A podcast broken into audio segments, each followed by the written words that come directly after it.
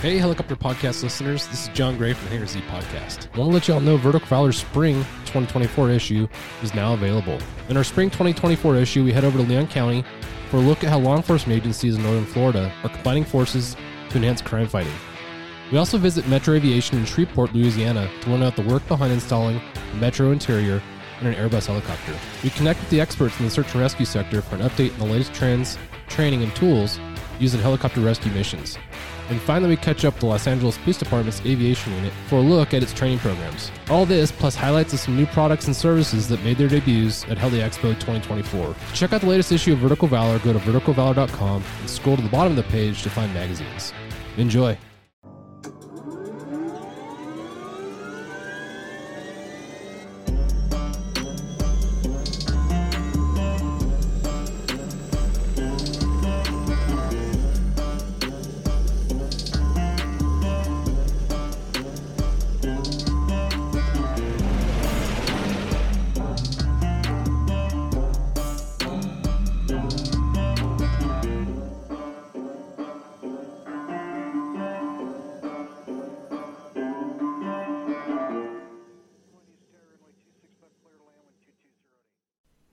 All right, guys, welcome back to the Helicopter Podcast. I'm your guy, Halsey Schider.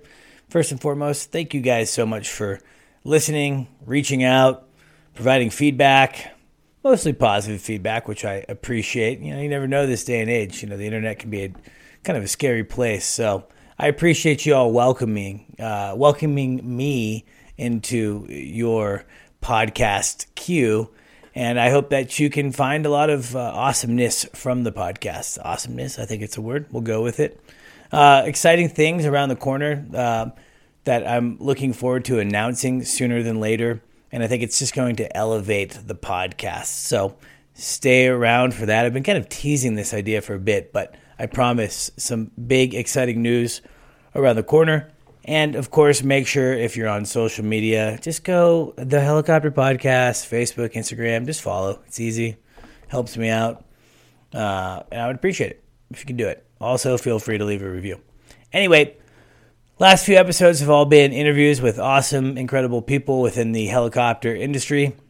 And today is just a solo episode with me. If you recall, I think it's probably 3 or 4 episodes ago, I was starting a series where I was just going to do a series of short podcasts kind of discussing my progression in employment when it came to becoming a helicopter pilot. And on the first episode, I started off with this idea that your interview for your first job, if you're going the CFI route, starts when you start flight training. You're going to be in this flight school every day for almost, maybe a year, year and a half, 2 years. People are going to get to know who you are. And so we talked a lot about that, or I did. I shared with you some of the things that I did well and some of the things I didn't do so well.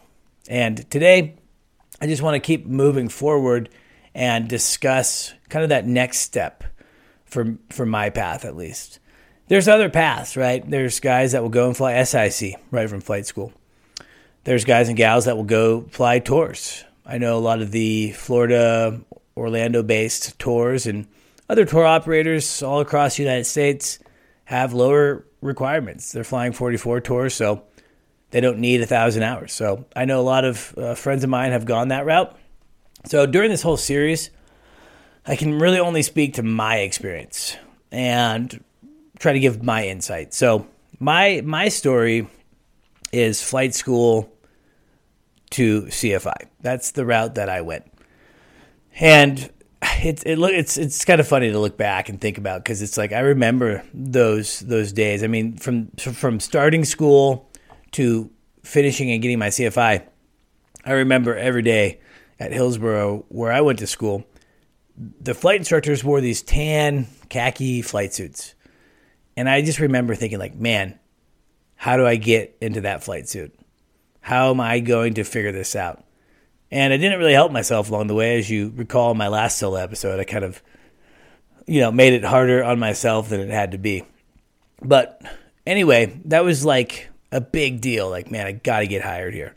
I think at that time in my life, pretty young guy, if I didn't get that opportunity, I'm sure it would have all worked out. But man, it would have really hurt. So I guess, spoiler, I did get hired as a CFI, but I just want to talk to you about that experience and then kind of go further past that time when I was actually then in charge of hiring CFIs and things that I looked for and things that I'm sure other assistant chief, chief pilot, or whoever is responsible for hiring flight instructors where you're at. So when I was going through the interview process, essentially everyone that went to flight school there had the opportunity to interview. And it was all based on availability, how many CFIs were leaving, how many students there were, and if there was room for new people. So I got really lucky because sometimes individuals would finish their training and there wouldn't be a hiring for 2, 3, 4 months. Whereas if I recall, I finished my CFI and within just a couple weeks, it was my time to go and interview. So just like any standard job, I was expected to apply online. Very common these days. So I filled out the online portal and worked on creating my resume. Now, when it comes to a pilot resume, you should do it however you think is best. But here's just a couple points that I do with my resume and things that I like to see on other people's resume. So up top, I like to just have the clear contact information. Who's applying? Whose resume is this? I put my name, my number, and my email. I can do that in the header in Microsoft Word, and I just think that it looks really nice. Then from there, to me, the most important thing is flight experience. So right on the very top of my pilot resume, I'm putting in all of my flight experience. And what I like to do, even back then, even though I didn't have a ton of airframe experience in other airframes other than Robinson, I like to list my total times, break it down by, dual given, or I should say at that time, dual received, solo, PIC, cross country, night, simulated instrument, whatever it is, essentially every row in your logbook.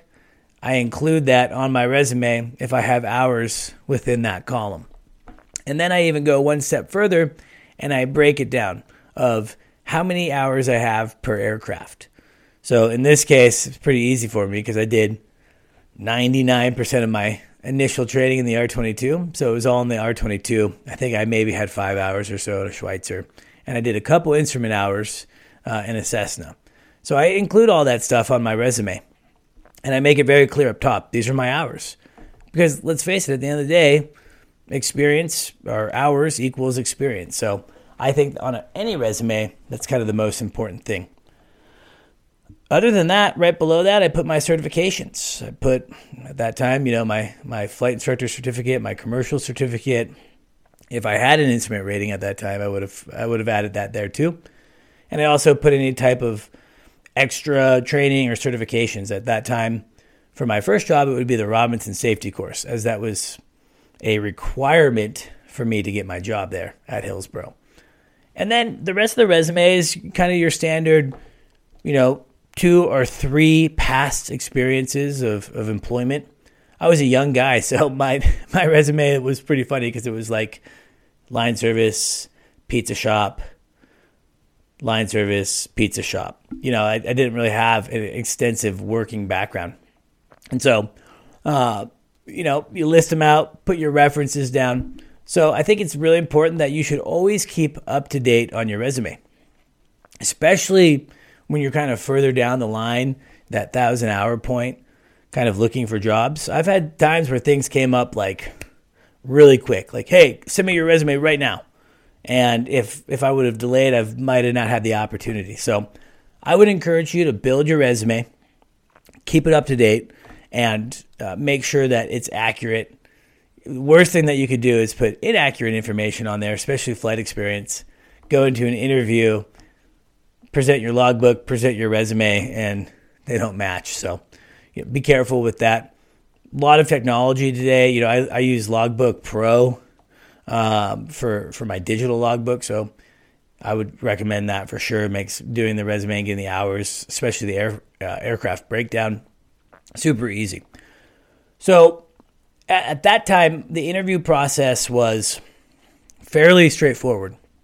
I met with the chief helicopter instructor, the school director, and our emissions director. And at that time, they had a special emphasis on what we call the maneuver guide. The maneuver guide was breaking down all the maneuvers that we would teach as a flight instructor and showing that we essentially had it memorized to the standard of, you know, consistency. So if you were learning a normal approach from me and then you stepped in with another flight instructor, you could, you know, have that consistency. And that was what I had to do to get the job. So at that time, whether like that's a great metric of being a good CFI or not, I don't know. I don't really think it is, but for that time, that's what I needed to do. So I made sure that I knew that maneuver guide inside and out. We did a lot of that, of course, during CFI training. And I went in there. I put my best foot forward. These guys knew me. They knew me for the last 2 years as a student, as a line guy, sometimes as a jerk even. So, you know, I had to go in there. I had to be humble.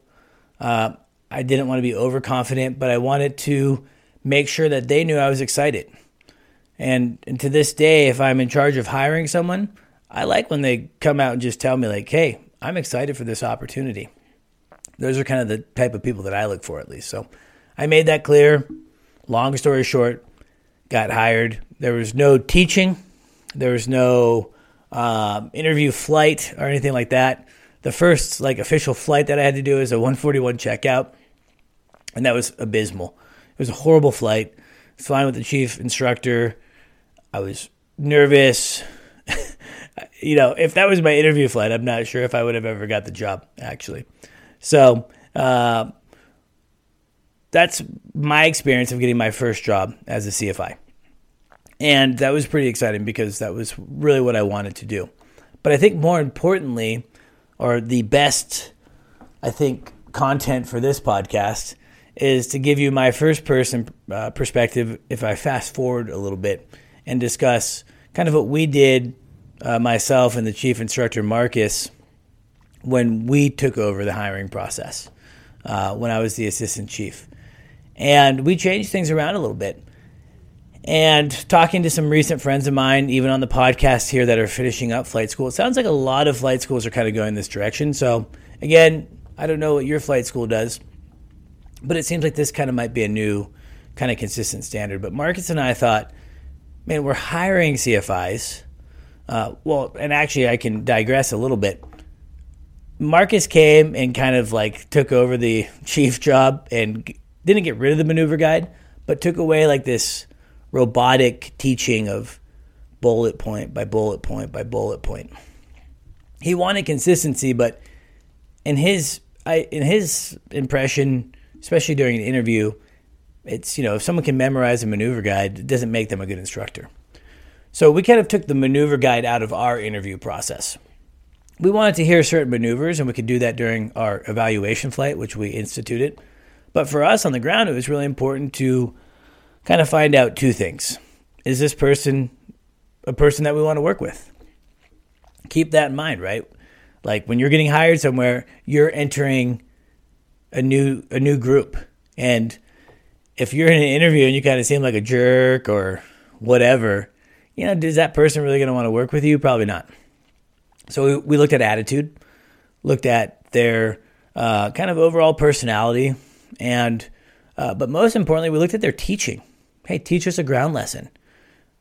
And we wouldn't really give them heads up. We would say, hey, teach us sailing with power. Boom, teach us, you know, whatever we got to do. You know, go teach us this or teach us that. In fact, there was times where we didn't even care about the helicopter stuff. We wanted to see if you could teach. Emily Spates, who's been on the podcast before, still to this day has the most memorable ground. She was like the last up of interviews. We did like nonstop 2 days interviews. I don't know how many people, but it felt like a lot. And if I had to hear another, you know, ground lesson on, you know, low RPM blade stall or something with power or dissymmetry of lift, I was going to keel over. And part of Emily's interview, we learned that she was from Vermont. She actually grew up on a maple syrup farm. And I was not familiar with how maple syrup is made. So we threw a curveball. We said, hey, teach us the process of making maple syrup. And she did. She did a great job. And in fact, I got to go to Canada not Vermont, but Canada a year ago and make maple syrup. And I recalled that her teaching was very accurate. So for us, it was really important to see if you could teach. Mostly about helicopters, but sometimes maple syrup too, right? And then we also did an interview flight. And during that flight, for me, I knew that these people were going to be nervous. I know I would have been. And so I knew that we had to be respectful of that. Like, hey, it's a stressful situation. And some of the flights went better than others. But the key for us, and I think a key for a lot of other hiring managers at a flight school environment, is about, hey, does this applicant have the entire site picture? Yeah, maybe their off airport's a little wonky and their auto's not perfect and their approach was a little weird. But do they have the full picture? Are they listening to the radio? Are they monitoring their gauges? Are they familiar with what kind of student errors could be presented during a maneuver? And are they ready for that? To me, that was really the important stuff. It wasn't to go out and do a check ride and make sure that every maneuver was, say, to PTS. It was, hey, where's the site picture? And I really harped on that because I was also teaching CFI. So I felt like when I became a CFI, that my training was lacking a little bit of understanding like this idea of being able to see the whole picture. And it took me a long time, probably a couple hundred hours, to kind of have this light bulb go off of like, hey, that's the important part of flight instructing, is knowing everything that's going on around you, being able to teach, and making sure that your student's not going to do anything to hurt the helicopter or you guys collectively. And so that's what we did for our evaluation flight. So, and I think that's very standard for flight schools these days. I know the Leading Edge here in Bend is doing something similar where you teach a ground, you go through maybe some other, quiz questions, things like that, and then you do a flight. In fact, if you guys listen, we had a guest on just a few episodes back who his name is Adam Rickard, and he was going right through that process, as we were kind of doing the podcast almost. So it was kind of cool to hear his perspective. So I think that if you're in flight school right now and the CFI route is where you want to go, the most important things that you could put emphasis on is teaching good ground lessons and not just like memorizing stuff, right? Like actually fully understanding. I think in your private and your commercial, there's a little bit of that rote, kind of that memorization of whatever it may be, aerodynamic hazards, weather, nav, whatever it is. And now as a CFI, it's your opportunity to like start actually fully understanding that stuff, because you can't teach it, in my opinion, if you don't fully understand it. And if you're like me, there may be even some ground topics in which you don't fully understand until you've taught it several times, and then a light bulb goes off. So keep that in mind. Also, it's super important. I think it's glazed over in some CFI training. It was glazed over when I went through my training, but then when I was kind of head of training, we put greater emphasis on it, and that's the FOIs, the fundamentals of instruction. Being able to teach someone is a unique place to be, and position to be in, I should say. And not a lot of newly CFI helicopter guys or gals have a background of instruction, whether they taught formal school somewhere or a college course, whatever. Not a lot of them have that experience. Some do, most don't. I did not. So going and actually understanding how people learn effectively, that's really important to being a really good flight instructor. And I think that a lot of hiring managers are probably putting that on a little bit of a greater pedestal to make sure that you kind of get it, because that's kind of a complexity of being a flight instructor, especially a new flight instructor. So to kind of close it out here, this was a bit of a condensed version, but really my interview is pretty straightforward.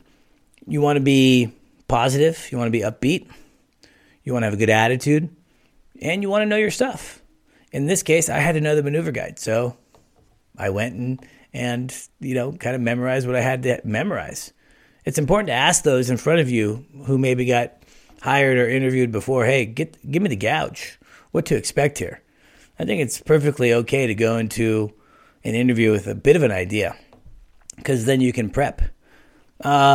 Make sure your resume is up to date. If you're new to flying helicopters, your resume is only going to keep on growing. You're going to keep adding new times and new aircraft to the resume. And I've definitely been in this position, as I'll talk about in later episodes, where I got behind on my logbook and I got behind on my resume. And it was always, it's kind of stressful, 2 steps forward, 3 back type of deal sometimes. So keep an updated resume. And in order to do that, you have to have an updated logbook. And again, I'll talk about that kind of my post CFI jobs as we continue this series of kind of talking about my employment history. And, you know, go in there, be confident. No, it's not going to be perfect. Interviews are stressful places. And as my mom would always say, you're going to have those butterflies. That's good. Put those butterflies in formation. Put your best foot forward and do the best that you can. And I hope that you've learned on the podcast. I've had guests from Hillsboro, from other flight schools, that their goal too was to work at the school that they trained at. And for whatever reason, it didn't work out. Maybe they had a bad interview. Maybe the numbers just weren't kind of aligning to be at that position. Well, they didn't give up. They had a resume. They went out and they applied for other positions, and they got those positions. And they're all now very successful helicopter pilots within the industry. So keep that in mind too. Take the pressure off a little bit. Yeah, it's always nice to get the job that you want, but the earth doesn't stop. The world doesn't end if you don't. So, kind of a recap of the last 2 episodes. Your interview starts day one. So when you're doing flight school, be awesome. Try to be awesome. Have a good attitude. Be someone that people like being around. I was trying to be as transparent as possible in my first episode of this series of where, you know, I was young and dumb. I did a lot of stupid things. I got lucky that I ended up getting hired. So, you know, and then moving forward, just keep that attitude. Attitude is probably the most important thing when it comes to getting hired. So solo number 2 in the books, talking about getting jobs. A little teaser for my next solo, which will probably be in 3 or 4 weeks. I'm going to talk about, it might be a little bit of a longer podcast, is kind of my veer off from the standard path after I became, or after I finished up being a flight instructor. I would say that my path from student to flight instructor was very normal. And then I veered off, did some other things for a couple years, and then I kind of veered back into the normal route, going to tours, air medical, and whatnot. So I'm excited to talk about that stuff. It's fun and exciting to kind of reminisce of my time going through the industry. So I hope that you gain some insight here. If you have questions about a resume, hit me up on Instagram. Hit me up on Facebook. Send me your resume. Love to see it. Love to give you my feedback. I'm an open book. This podcast is meant for being able to be a place where you guys can hopefully enjoy just what we're talking about, but also take away some things that might help you in your path. To talk to me on Instagram, what do you got to do? You got to like it. You got to follow me. I think that's how it works. I don't know if you can message me if you don't follow or like me on there. So please do that. Also, if you want to leave a review, you can do that on Apple Podcasts. You can do that on Spotify. Love to hear your feedback. So please continue to do that.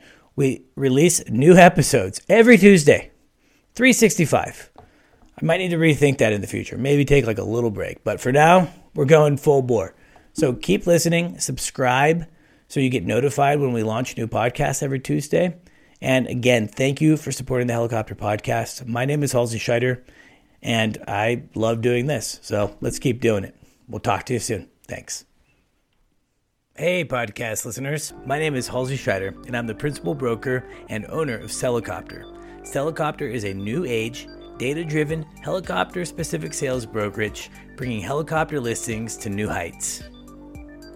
At Celicopter, we utilize digital positioning, paid advertising, and our large network of industry professionals to move your helicopter quickly and efficiently. Unsure the value of your helicopter? Lucky for you, Celicopter offers a complimentary market evaluation. All you have to do is contact the team today. Are you ready to take your helicopter listing from Mayday to Payday? Easy. Fill out the contact information below, and a Celicopter pilot agent will reach out shortly. Celicopter. List it, sell it, done.